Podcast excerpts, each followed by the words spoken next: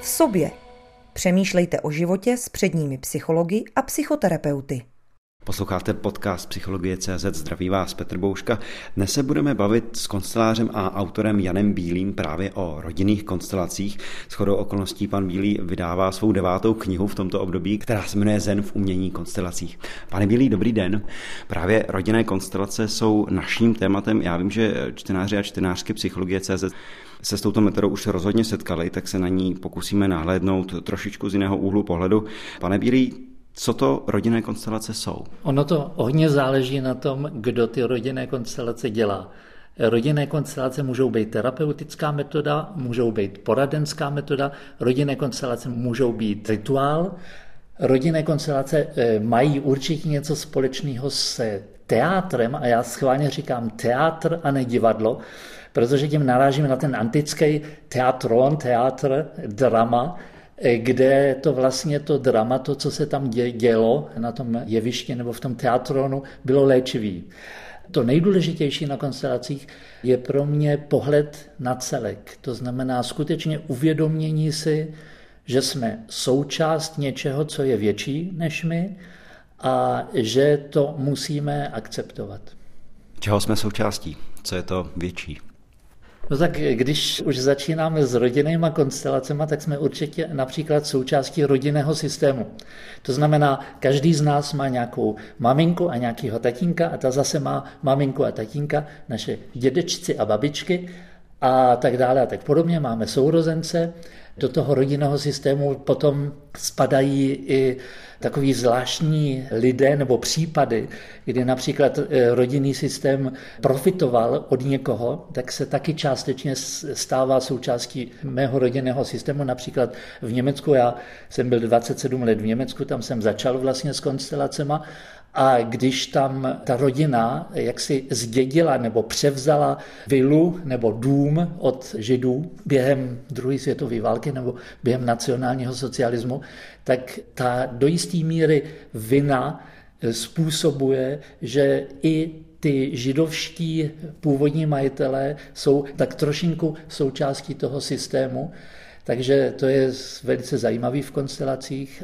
Jeden z těch celků je naše rodina.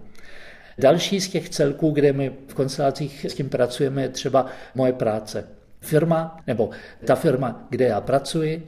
Další takový zajímavý celek je moje tělo. V konstelacích zdravotních symptomů se můžeme taky dívat, jak vlastně mý tělo a ty části toho těla, moje ledviny no, nebo moje různé klouby například a tak dále, jak harmonizují nebo neharmonizují s tím celkem, případně jak já je jak si zapojuju do toho celku. Tak asi takhle, no.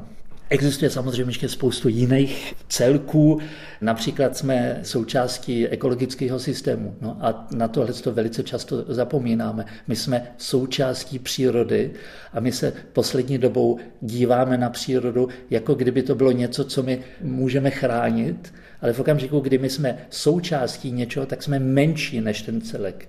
A my nemůžeme přírodu chránit, Naopak, my se můžeme pouze pokorně k ní chovat, to znamená samozřejmě jaksi šetrně. No, tak, tak asi tak. Vy jste dobře popsal, ale možná trochu teoreticky tu metodu. Mě by zajímalo, jaký lidé na ní chodí a co se tam prakticky odehrává. Co se stane, když za vámi přijdu na rodinné konstelace a budu chtít nahlédnout ten rodinný systém, mámu, tátu, sourozence? Tak to je velice jednoduše popsatelné, protože ta metoda, to je jako strašně zajímavý, ta metoda není vůbec složitá. Když někdo přijde na rodinné konstelace, tak se většinou po jisté době se osmělí, přihlásí se s nějakou zakázkou, že se chce podívat na své problémy s tatínkem nebo s babičkou nebo se sourozencem a já nejdřív jako konstelář, tak se ho zeptám, kdo všechno patří k tomu rodinnému systému, co se tam dělo, přičemž se koncentruju spíš na fakta, než na ty jeho interpretace, to je důležitý. A potom mu navrhnu, nebo jí navrhnu klience, aby si vybral z těch ostatních lidí, který samozřejmě vůbec nic o jeho systému rodiny nevědí, aby si vybral zástupce aby si vybral především zástupce za sebe a potom třeba zástupce za toho tatínka, se kterým má problémy, nebo zástupce za ty lidi, kteří v tom systému s tím jeho problémem mají něco dočinění.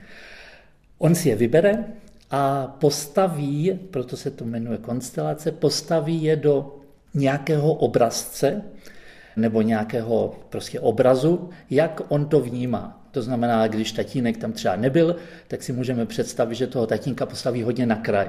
Zatímco maminka byla třeba středobod rodiny, tak ji postaví do prostředka a tak dále. A sebe sama se postaví do vztahu, do prostorového vztahu k těm těm lidem. A to zajímavé je, a to je vlastně takové to, to, to trošinku tajemno a to, to fascinující na těch konstelacích, že když se tohle stane, tak ty lidi, kteří jsou postavení do těch rolí, velice často, já bych skoro řekl téměř vždycky, mají pocity, které mají něco podobného nebo něco velmi podobného s těma pocitama těch, který představují, ačkoliv o nich vůbec nic nevědí.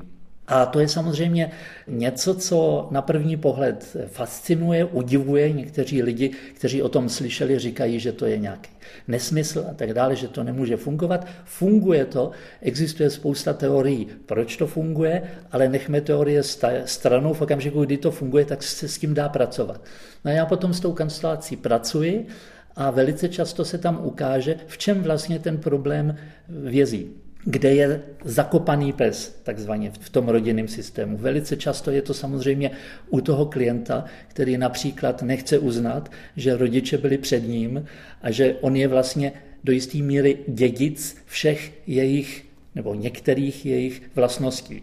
A potom, to je možná úplně taky jeden důležitý eh, bod, se stý, eh, ta koncelace je tedy ukončená k nějakému obrazu, který má být nebo mohl by být uvolňující, a ten klient buď to vstoupí do toho závěrečného obrazu, nebo zůstane sedět, dívá se na to jen zvenčí a ty zástupci musí hezky, dobře, rituálně vystoupit z té konstelace, aby nezůstávali v těch rojích. Napadá mě, že v rámci těch rodinných systémů existují nějaké problémy, které se mohou dědit přes generaci, nějaké křivdy, nedostatky, omily. Myslíte si, že je naší povinností a zda je vůbec možné je zpětně nějakým způsobem vyřešit, tak, a teď se dostávám k té povinnosti, abychom je dál nepředávali, abychom ten rod nebo svoje děti, vnoučata potom uváděli do lepšího duševního světa, jestli tak mohu říci, nebo proč to lidé dělají? Dvě věci. Vy jste říkal, jestli je naší povinností a je zpětně vyřešit. Tak určitě naší povinností není vůbec nic. Ale ten účel těch konstelací spočívá v tom, že tam přijde člověk, který má s tou svou rodinou nebo s tím svým rodinným systémem, no, pracovním systémem, má problém. To znamená, tam nejde možná o to, že on vyřeší zpětně ten problém toho tatínka, ale on vyřeší svůj vztah k tomu svýmu otci, k tomu, co se tam dělo. To znamená, do jisté míry on neřeší něco zpětně, ale on řeší svůj vztah, svůj pohled k tomu, jak se tam ty věci děly. Velice často se v těch rodinných systémech jedná o něco, co nebylo uznáno. No, já vám dám takový příklad. Můj dědeček, ne můj dědeček, ale nějaký hypotetický dědeček nějakého klienta, měl statek. Dal se na alkohol, statek propil a tím se stal jaksi černou ovcí rodiny. A o milém dědečkovi se tím pádem přestalo mluvit. To znamená, že ten dědeček, ten člověk, který patří do mého rodinného systému, tam přestal mít místo. Ten rodinný systém, jako kdyby toho člověka vyloučil z toho systému. A jeden z takových těch základních zákonitostí nebo zákonů systemiky je, že každý, kdo patří k systému, musí skrz ten systém dostat místo. To znamená, musí se uctít, že ten dědeček byl můj dědeček. V případě, že se to nestane, tak v tom systému jako kdyby vznikla nějaká díra, kterou potom ty, kteří přijdou potom dědečkovi, to znamená jeho synové, ale velice často až vnuci nebo pravnuci, se snaží tuhle tu díru zaplnit. Oni se jakoby snaží tu památku toho dědečka, jak si pro ten systém dále reprezentovat. No a to se samozřejmě může projevit, nemusí samozřejmě, ale může se projevit v tom, že takový vnuk se dá vlastně na drogy. To znamená, stane se zrovna tak závislý jako ten dědeček, aby ho připomínal, aby jaksi uctil tu jeho památku. Ale to samozřejmě dělá naprosto nevědomky. A teprve, když se podíváme na celý ten systém rodinný, tak zjistíme, že on vlastně kopíruje toho dědečka a teprve až když celý ten systém, potažmo on protože většinou nechodí celý, celá rodina na tu konstelaci, ale jen ten klient. Potažmo tedy on, když toho dědečka uzná, když mu řekne, milý dědečku, mě je teď 40 no, a e, polovinu svého života jsem byl drogově závislý a teď vidím, že to dělám vlastně jakoby, samozřejmě nejen, ale taky, jako co by památku nebo upomnění na tebe, tak vlastně ho uzná a přijme ho do toho systému a v tom okamžiku může přestat ho následovat, jestli mě rozumíte. No? Jaké jsou nejčastější omily a mýty, které panují kolem rodinných konstelací? Co si lidé milně domnívají a co konstelace nejsou? Tak to je moc krásná otázka. Tak určitě jeden z těch eh, velice častých mýtů je ten ezoterní mýtus. To znamená, že konstelace jsou prostě něco zázračného, něco tajemného.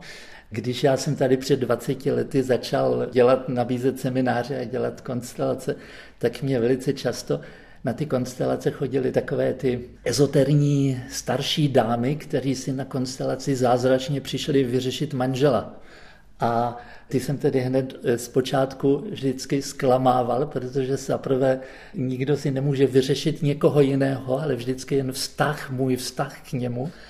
Za druhé, ty konstelace nejsou, nejsou instantní metoda. To je druhý veliký mýtus, že já tam vlastně přijdu na konstelace, postavím si konstelaci a od toho okamžiku, jak si za mě ta konstelace něco vyřeší.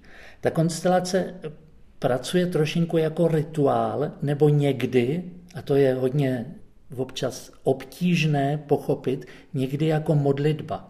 To znamená, ono to má časové spoždění. Velice často se stává, že se na konstelaci lidem spontánně uleví, protože něco pochopili. Ale když my něco pochopíme, tak e, ještě se to nezměnilo, protože změna, to už říkal C.G. Jung, změna funguje skrz obrazy a skrz prožití těch obrazů. No. A samozřejmě třeba i rituál nebo modlitba fungují tak, že já je vlastně do jisté míry stále opakuju. A teď ta konstelace, ta je jednorázová. Já přijdu na konstelaci, postavím si nějaký obraz a ten obraz mě ukáže alternativní cestu. Něco, co já jsem předtím takhle nevnímal. A já samozřejmě po té konstelaci, i když jsem tam měl nějakou úlevu, tak já se vrátím velice často do toho starého obrazu. Ale už vím, že tam mám jiný obraz. A když já potom s tímhle tím jiným obrazem, když já si na něj vzpomenu, nebo on často pracuje v podvědomí, tak se může stát, že třeba za dva, za tři měsíce se pomalu jak si přeorientuju z toho starého obrazu na ten nový. Takže ten mýtus Ohledně konstelací ten druhý mýtus je, co se týče toho trvání té změny. A ten třetí mýtus je samozřejmě, že nikdo za vás nikdy tu změnu neudělá, vždycky musíte udělat vy sami. To znamená, ta konstelace vám dá nějaký prostor, území, na které ta změna může probíhat a vy tam musíte, jak si to, to políčko musíte obdělat a ty rostlinky tam musíte zasázet sám. Rozumím, čili v hypotetickém scénáři, kdy alkoholický jíreček by byl naživu, tak já ho ne, nemohu zbavit alkoholismu tím, že, že půjdu na konstelace, to je asi zřejmé. Ale napadá mě, zda se nemohou v rámci těch konstelací vyjevit nějaká hluboká zasutá traumata, třeba i na té individuální úrovni, nebo objevit nějaká témata, která v tu chvíli pro toho člověka nejsou zpracovatelná a ta reakce tělesná, duševní může být asi velmi silná. Tohle je velice důležitá a velice správná otázka. Ano, můžou. To znamená, že v rámci zodpovědnosti toho konsteláře je, aby se naučil skrz praxi a skrz i nějaký eh, psychologický výcvik a tak dále, se naučil rozpoznávat, kdy se v konstelaci začíná ukazovat trauma. A teď v případě, že ten konstelář je skutečně terapeut, psycholog a pracuje s tím klientem jaksi stále, nebo eh, řekněme v nějakých eh, rozumných intervalech, jednou týdně, tak samozřejmě psychologové tohle to můžou použít i pro to léčení toho traumatu.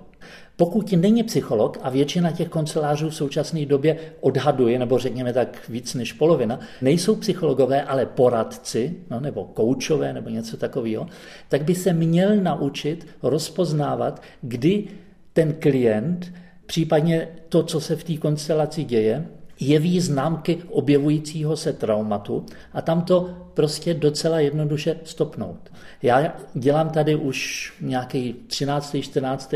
rok výcvik konstelační a já tam vždycky zaprvé samozřejmě učím ty svý studenty tohle rozpoznat, protože to je rozpoznatelný v okamžiku, kdy někdo začne hyperventilovat, začne mít skutečně takovou tu, ty červené skvrny v obličeji, začne se mu třást hlas a tak dále, tak je tam něco, co se objevuje, s čím já možná musím být opatrný. Zároveň třeba v tom výcviku já vždycky nabízím eh, jeden, jedno to setkání s eh, mým kamarádem, který je psychiatr no, a který tam udělá takový crash kurz, samozřejmě jednodenní crash kurz není nic moc, ale přeci jenom na to, jak rozpoznávat traumata, jak rozpoznávat takové ty skryté, ty skrytá úskalí a co potom dělat konkrétně když se to tam začne takhle jaksi rozjíždět.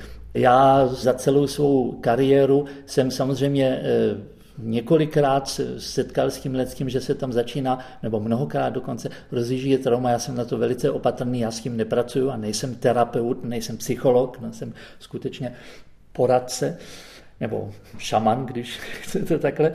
A já jakkoliv samozřejmě je tam ta možnost skrz to trauma léčivým způsobem projít, tak já to ve většině případů nedělám. A učím to skutečně taky i ty studenty, aby na tohle byli eh, opatrní. Napadá mě, je možná lákavá představa, že si do té rodinné konstelace přivedete skutečně členy té rodiny. Zajímá mě, jestli se to stává. Chápu, že pokud je tam nějaký odpor, tak asi toho člověka nelze nutit a když ho donutíte, on tam je proti své vůli, tak to asi bude fungovat trochu jinak. A jestli je to lepší, když tam skutečně jsou ti lidé, když to nejsou reprezentanti. Ve většině případů to není lepší. Lákavá představa může vycházet trošinku z milného přesvědčení, že když já mám problém s maminkou, nebo se svým dítětem a přitáhnu ho na tu konstelaci a ona vidí, že ta pravda je na mé straně, tak jako dá pokoj. Tohle je velice nebezpečný, protože tak to nefunguje. Pokud někdo takhle pracuje, tak je prostě docela jednoduše špatný konstelář a nepochopil ty základní konstelační mechanismy. Někdy se stává, že na tu konstelaci přijdou partneři, aby se oba dva podívali, každý ze svého úhlu, na to, co se v tom partnerství děje. Tohle je například výborná možnost. Potom jsem už zažil, že otcové nebo matky se svými dospělými dcerami, případně eh, syny, jdou na konstelaci a zase tam se oba dva dívají, jak si v vzájemným nějakým porozumění nebo kooperaci, kde vlastně leží ten problém, který možná mají nebo který mají e, s někým jiným. Ale abych já tam v podstatě nutil svou maminku nebo tatínka nebo babičku, nedej bože, tak to bych opravdu nedoporučoval. Jak se pracuje s tím, když je někdo třeba z neúplné rodiny, nebo když tu rodinnou historii nezná, nebyla mu sdělená, nebo ti lidé už nežijí? Já se na to ptám, protože já jsem byl svědkem něčeho, něčeho takového. Právě když jsem jako figurance účastnil rodinných konstelacích, tak mě zajímá váš pohled na to. Tak vidíte, že se tak trošinku usmívám pod neexistujícími fousy, pouze tedy pro posluchače, který mě nevidí, jsem pouze neoholený. Neúplné rodinné systémy neexistují. Docela jednoduše, protože každý z nás má tatínka a každý z nás má maminku. A když se stane, což se stává přeci jen častěji, že ten otec tady prostě jako není, nebo není dokonce dohledatelný, to se taky stává, tak je to přesto úplný rodinný systém, protože prostě ten táta někde v tom vesmíru úžasným existuje. Já jsem měl eh, takový, několik takových případů, že prostě přišel klient nebo klientka a tvrdili, že nemají otce. Ten otec tam samozřejmě někde je a já si pamatuju, že jednou takový případ, že tom skutečně ten klient byl velice sveřepý a říkal, ne, ne, já prostě nemám tátu a já nevím, jak vypadal a nevím, Nelze ho najít a tak já jsem ho přivedl v té konstelační místnosti, nebo tam, kde jsme dělali ten seminář, bylo takový zrcadlo, já jsem ho přivedl tomu zrcadlu a řekl jsem, podívej se na sebe a vidíš polovinu svého táty. A on měl slzy v očích, protože my všichni máme rodiče, no? ale v případě, že máme v našem rodinném systému, přesně řečeno, každý má v našem rodinném systému podstatně víc mrtvých než živých. Jakou roli tam hrají, nebo jak se zastupují lidé, kteří v tom systému nějakým způsobem jsou důležití, ale já o nich třeba nevím. Právě jak jste zmiňoval, že se v těch rodinných systémech o nich ani nemluvilo, právě protože se třeba nějakým způsobem prohřešili. To je úplně výborná námitka nebo otázka. V rodinných konstelacích se opravdu velice často řeší předci, o nichž primárně ten systém neví, protože se o nich právě, jak už jsem říkal, nemluví. Proto je možná důležitý, že lidi, než se přihlásí na seminář rodinných na první seminář rodinných konstelací, si tak trošinku projdou jejich rodokmen a podívají se, jestli tam náhodou nenajdou nějaké takové ty zamlčené předky.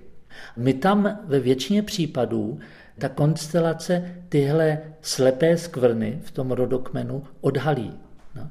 E, když ten konstelář má trošku zkušenosti, tak v té konstelaci, to se samozřejmě teď těžko dá verbálně popsat, ale v té e, konstelaci e, se ukazuje, že je tam skutečně někdo, kdo tam chybí. Například většina těch účastníků, těch zástupců v té konstelaci, těch herců v uvozovkách, tak se dívá nějakým směrem a tam nikdo není. Nebo další možnost, někdy se do konstelace dají stavět i abstrakta. Smrt například, nebo láska, nebo, nebo víra, nebo něco takového. No, když ten člověk má s tím problém. Někdy samozřejmě taky i symptomy zdravotní. A v mnoha případech to abstraktum zastupuje někoho, kdo tam chybí v té konstelaci, někoho zcela konkrétního z těch předků, a ten kancelář to prostě musí rozpoznat, musí mít zkušenost a musí vědět, že aha, okamžiku, že třeba tahle ta víra nebo katolicismus nebo něco takového, tam zastupuje tu babičku nebo toho dědečka nebo toho pradědečka, který tam hrál důležitou roli, tím ale, že jaksi byl vyzmizíkovaný z toho systému, tak tam chybí. Ještě možná taková eh, zajímavá věc, já třeba teď zrovna Příští víkend mám seminář konstelací zdravotních eh, symptomů a k tomu já musím říct, že takové konstelace, tam nejde o to léčení, protože já nejsem samozřejmě lékař a já nemůžu v konstelaci diagnostikovat něco a už vůbec ne, nemůžu tam nabízet nějaké léčebné metody.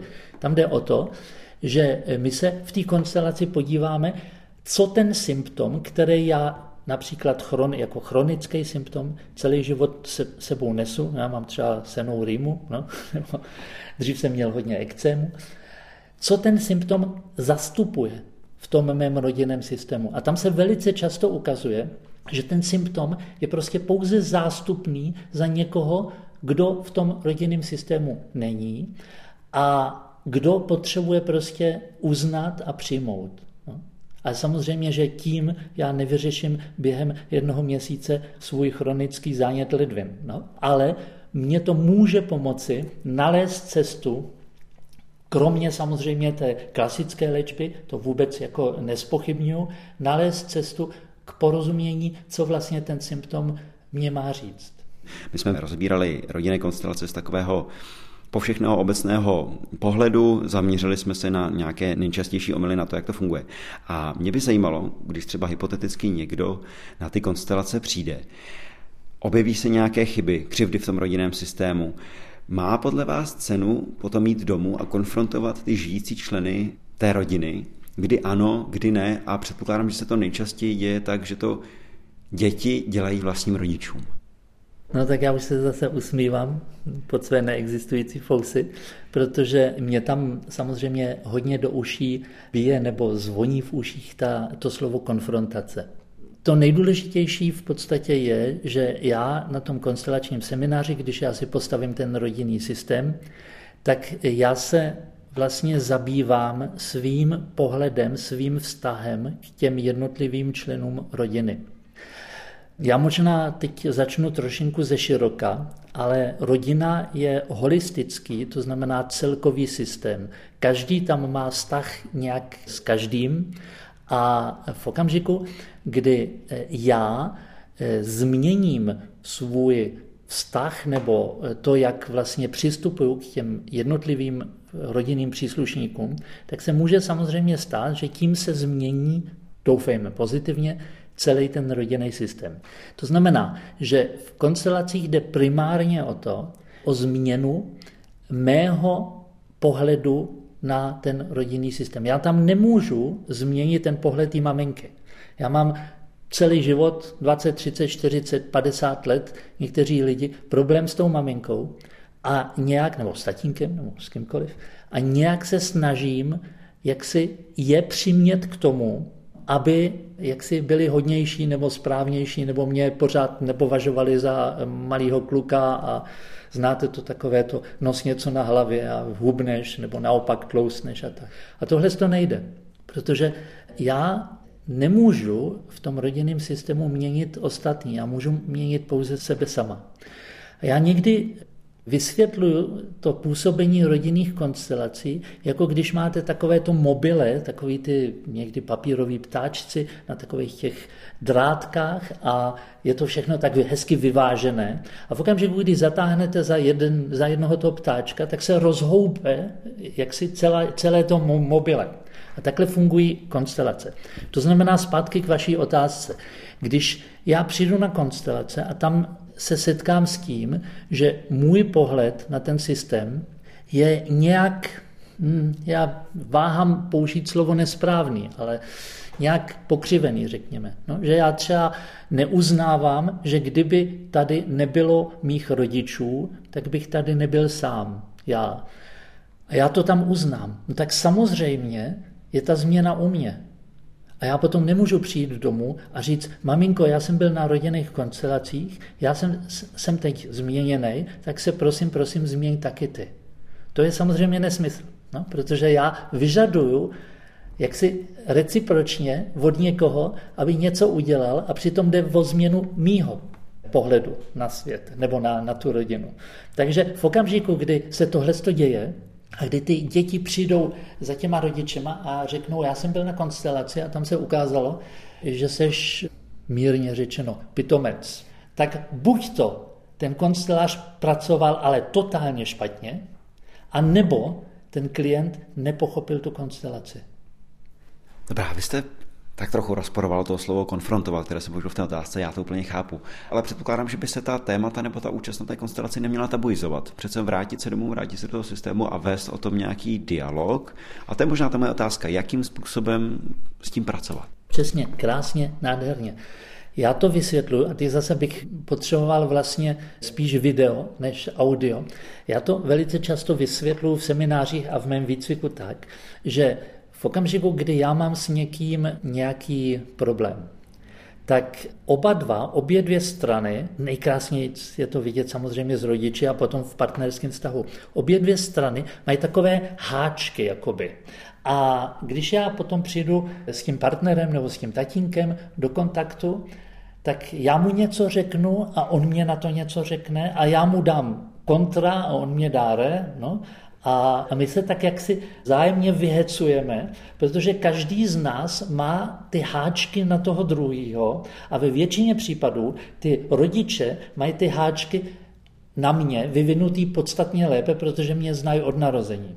Takže klasická eh, situace vypadá potom tak, že já přijdu po konstelaci, zazvoním u svých rodičů no, a s takovým tím krásným pocitem, že všem odpouštím no, a všechny miluju, řeknu, milý táto, byl jsem právě na konstelaci a víš, ty seš velký a já jsem malý. A on řekne, ty jsi zase pil, nebo co? Jo? A vznikne hádka. On mě zmáčkne ten můj červený gombík, ten knoflík a já naskočím na tu naši starou hru, že on mě kritizuje a já se cítím prostě malej a ublížený a přitom je mě 45 let a jsem v plné síle. To řešení tohohle dilematu je, že já jakoby ztratím ty háčky. Já přijdu domů, řeknu, milý táto, já jsem byl zrovna na konstelaci a tam jsem pár věcí pochopil. A on řekne, konstelace?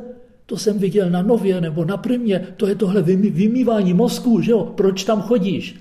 A já řeknu, ano, tati, ale přesto mě to něco dalo. A nechytnu se na ty jeho háčky. A on párkrát to zkusí a v okamžiku, kdy se skutečně u mě něco změnilo a on se nechytne na ty míha, tedy já mu nedám ty protiháčky, tak on jako tak párkrát to, nebo ona, matka, že jo, párkrát to zkusí, jo, a přestane je to bavit. Protože ty konflikty nás baví jedině tehdy, když ta protistrana v té hře na ten konflikt hraje s námi. Co byste poradil rodičům, když přece jenom přijde dítě, syn, dcera a spustí se nějaký takový konflikt? Nemusí tam být přímo vyčítání, může tam být třeba nepovedený pokus o, o dialog. Přece jenom Každý rodič asi vychovává dítě podle svého nejlepšího vědomí a svědomí, to ale neznamená, že se nedopustí nějakých chyb. Některé jsou asi méně či více nevyhnutelné, některé své chování si ani neuvědomujeme, že by ho někdo mohl interpretovat jako závadné nebo jako chybu. Samozřejmě se dotýkáme oblastí, které mnoho posluchačů nebo některé posluchače třeba taky docela popudí, protože já bych jim poradil, aby se prostě dostali do své síly. Podívejme se na to trošku ontologicky. No? Takový rodič, matka a otec dali tomu dítěti život.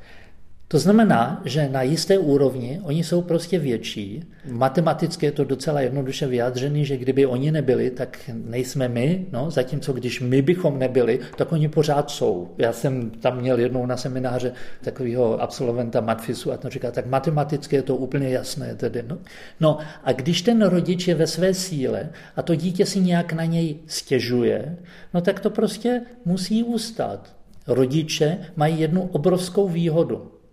A sice, že oni tady byli jaksi před tím dětskem a oni odcházejí tím, že jednoho krásného dne, když jde všechno jaksi normálně, tak umírají, odcházejí před tím dítětem a oni se zařazují do takové té obrovské pyramidy eh, těch předků a dívají se tak, v konstelaci se tohle to úplně nádherně dá znázornit, dívají se na ty svý děti a říkají, no buď to přijdeš k rozumu ještě za svým během svého života, anebo prostě až umřeš, tak přijdeš jako k nám a staneš se součástí těch předků. Takže do jisté míry je ten, ta pozice toho rodiče jaksi uvolněnější a jednodušší. To dítě vždycky musí přijít k tomu rodiči a musí říct, ano táto, ano eh, mami, vy jste mý rodiče. Když si stěžuje, když je prostě spurné dítě a tak dále, tak ten rodič je takovej já bych navrhoval, aby byl vlastně hodně vyklidněný a díval se na to dítě, i když je mu 45 let, jakože ještě v tom dětském módu. My jsme zrovna teď si pořídili štěňátko a to štěňátko samozřejmě blbne, dělá loužičky, jo, eh, kouše všechno možný a tak dále.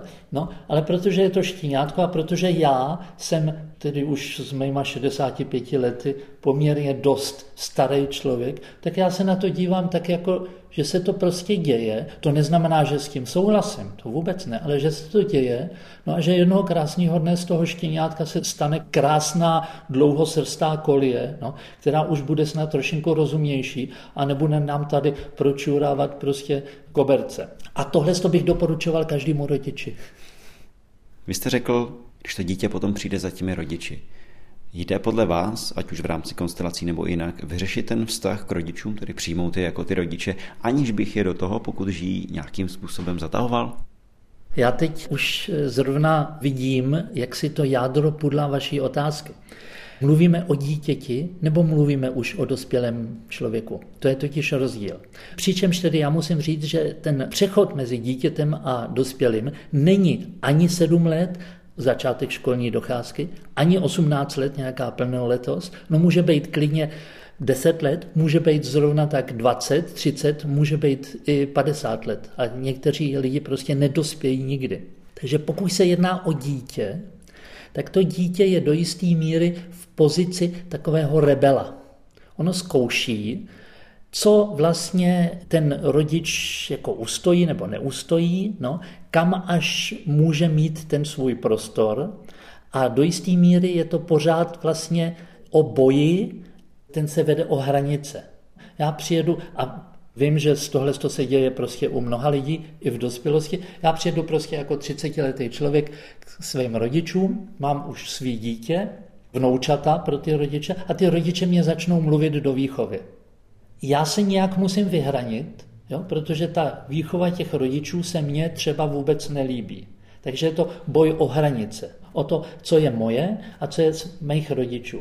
A tady vzniká strašně moc konfliktů, protože ty lidi si to neuvědomují a chtějí po těch rodičích, aby vychovávali mé dítě přesně tak, jak já chci to dítě vychovávat, což samozřejmě téměř nikdy nefunguje. V okamžiku, kdy my jsme v tomhle tom boji, tak jsme pořád ještě zaháčkovaní s těma rodičema na té dětsko-dospělý úrovni. Přičem samozřejmě to neznamená, že ty rodiče musí jednat jako dospělí. Ty můžou být taky děti, velice často se to stává.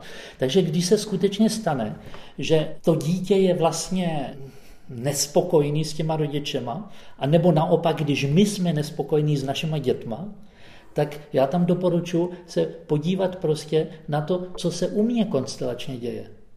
Velice často se stává, že já mám velice podobné problémy s mýma dětma, jako mý rodiče měli se mnou.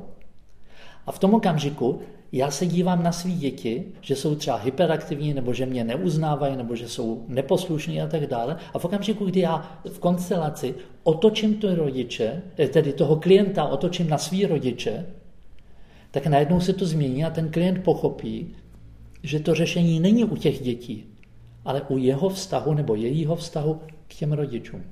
Jak mohou rodiče pomoci svým dětem nebo vést k dospělosti? Že se stanou sami sebou. Tam je jednoduchá, velice krátká odpověď, ta vás asi neuspokojí, že vlastně si stoupnou do své síly.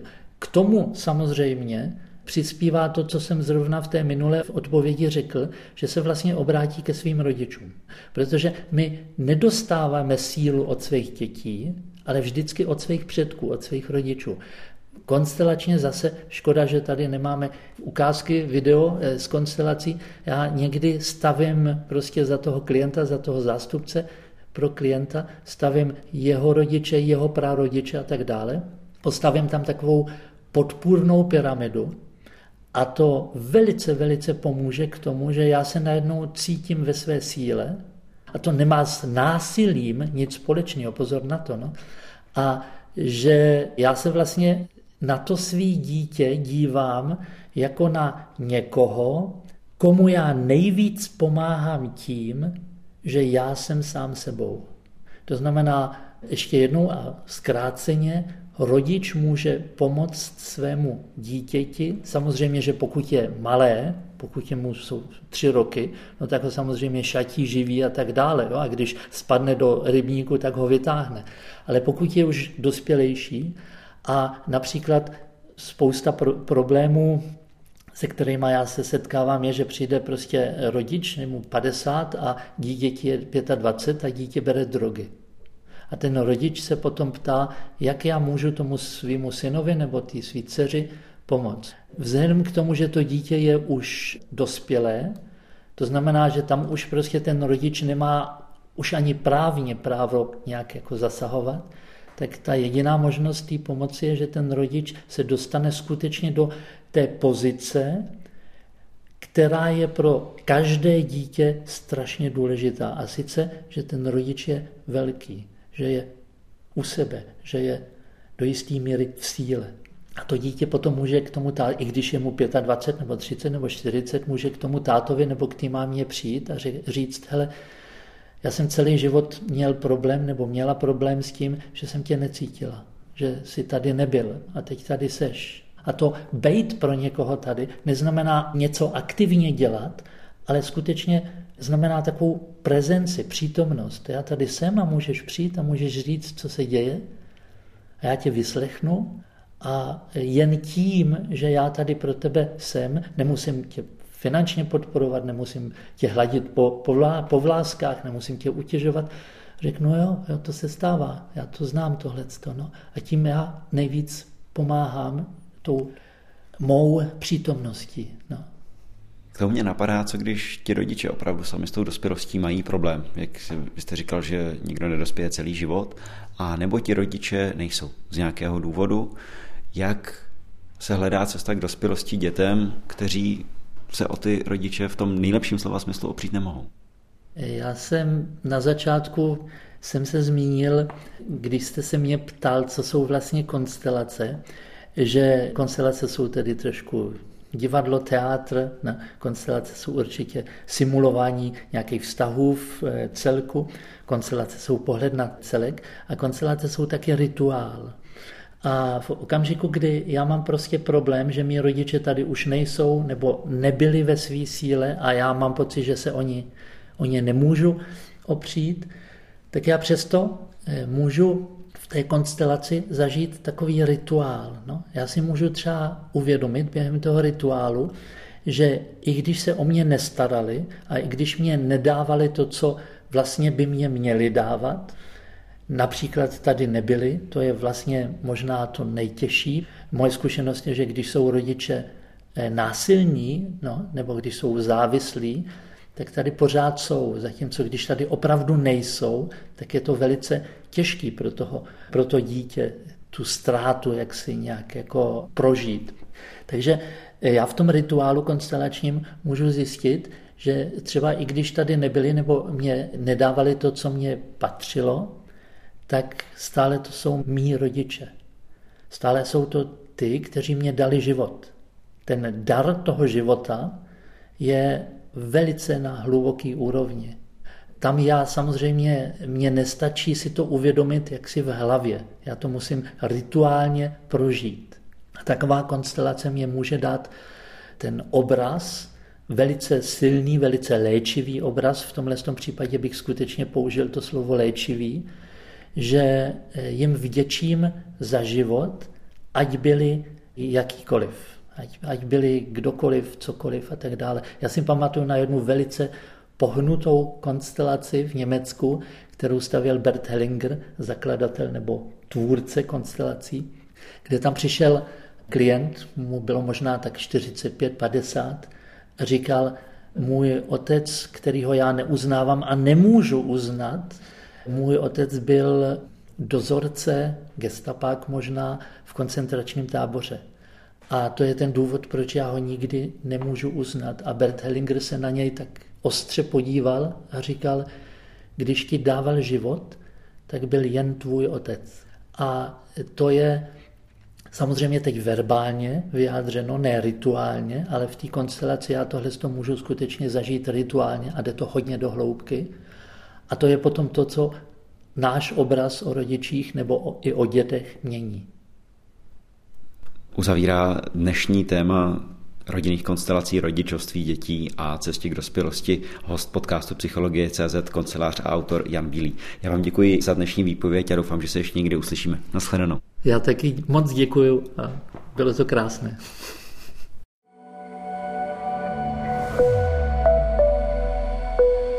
Více audia, článků a videí o tomto tématu najdete na webu psychologie.cz, největším českém portálu o sebepoznání.